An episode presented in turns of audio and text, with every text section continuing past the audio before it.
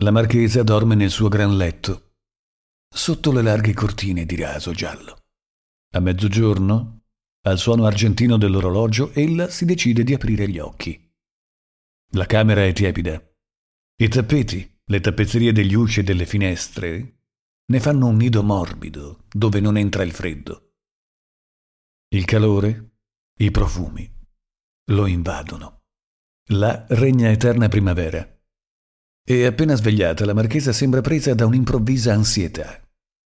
Allontana le coltri e suona il campanello. Giulia si presenta. La signora ha suonato? Dite sgela forse? Oh, la buona marchesa. Come la sua voce era commossa nel fare questa domanda. Il suo primo pensiero è per questo freddo terribile. Per questo vento di tramontana, che ella non sente ma che deve soffiare sì crudelmente nelle case dei poveri. Ed ella domanda se il cielo ha fatto grazia. Se ella può avere caldo, senza rimorsi, senza pensare a tutti quelli che tremano di freddo. Sgela Giulia? La cameriera, offrendole l'accappatoio del mattino dopo averlo fatto scaldare davanti ad un gran fuoco. Oh no, signora, non sgela, tutt'altro. Il gelo è più forte, hanno trovato un uomo morto di freddo in un omnibus. La marchesa è presa da una gioia infantile. Ella batte le mani gridando Ah, tanto meglio andrò a pattinare nel pomeriggio. Giulia apre le tende dolcemente, perché una luce brusca non ferisca gli occhi delicati della deliziosa marchesa. Il riflesso azzurrognolo della neve riempie la camera d'una luce gaia. Il cielo è grigio, ma di un grigio sì bello che ricorda alla marchesa una vesta di seta grigio perla che la portava alla vigilia al ballo del ministero.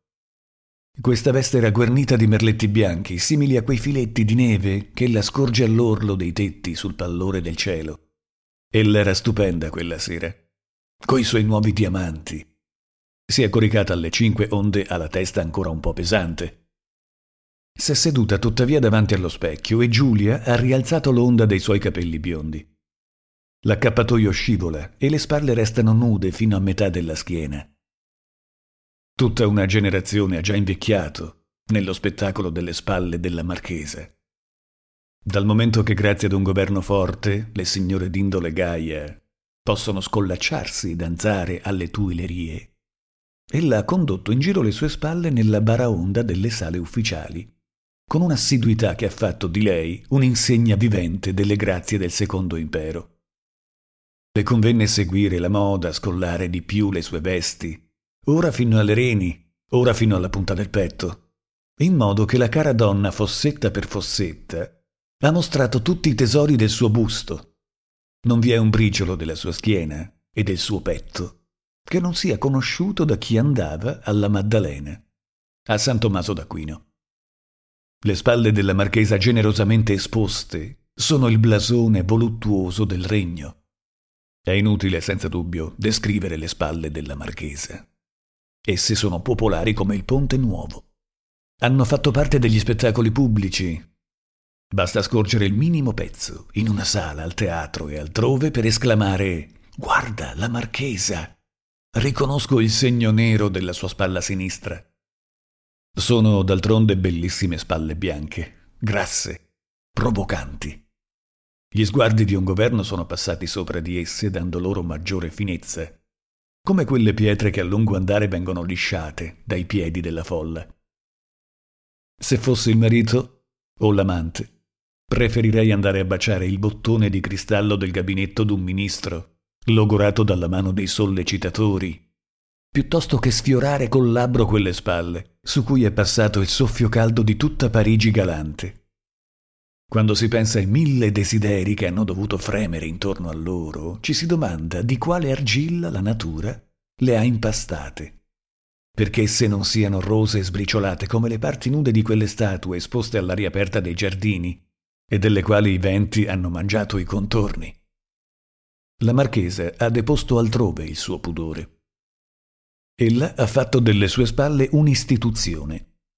E come ha combattuto per il governo di sua scelta, Sempre sulla breccia, sempre dappertutto, alle tuilerie dal ministro, nelle ambasciate presso i semplici milionari, riconducendo gli indecisi a colpi di sorriso, sorreggendo il trono con le sue mammelle d'alabastro, mostrando nei giorni di pericolo dei cantucci nascosti e deliziosi, più persuasivi d'ogni argomento di oratori, più decisivi che le spade dei soldati, e minacciando, per strappare un voto, di scollare la sua camiciuola fino a che i più feroci membri dell'opposizione si dichiarassero convinti. Le spalle della marchesa sono sempre rimaste intere e vittoriose. Esse hanno portato un mondo senza che una ruga venisse a solcare quel bianco marmo. Quel pomeriggio, uscendo dalle mani di Giulia, la marchesa, con un vestito elegantissimo alla polacca, andò a pattinare. Ella pattina adorabilmente al bosco era un freddo da lupi. Un vento di tramontana che pungeva il naso di quelle signore come se il vento avesse loro soffiato della sabbia, fino sul viso. La marchesa rideva, si divertiva ad aver freddo. Andava di tratto in tratto a scaldarsi i piedi ai bracieri accesi sui margini del laghetto. E poi ritornava nell'aria agghiacciata, passando come una rondinella che rade il suolo. Ah, che bella partita! E qual fortuna che lo sgelo non sia ancora arrivato. La marchesa potrà pattinare tutta la settimana. Nel ritorno, ella vide in un viale dei Campi Elisi una mendicante che ai piedi di un albero tremava, mezza morta dal freddo. La disgraziata. mormorò essa con voce corrucciata. La vettura correva troppo per cui la marchesa, non giungendo a trovare la borsa, Gettò il suo mazzo alla mendicante, un mazzo di lilla bianchi, che valeva cinque buoni Luigi.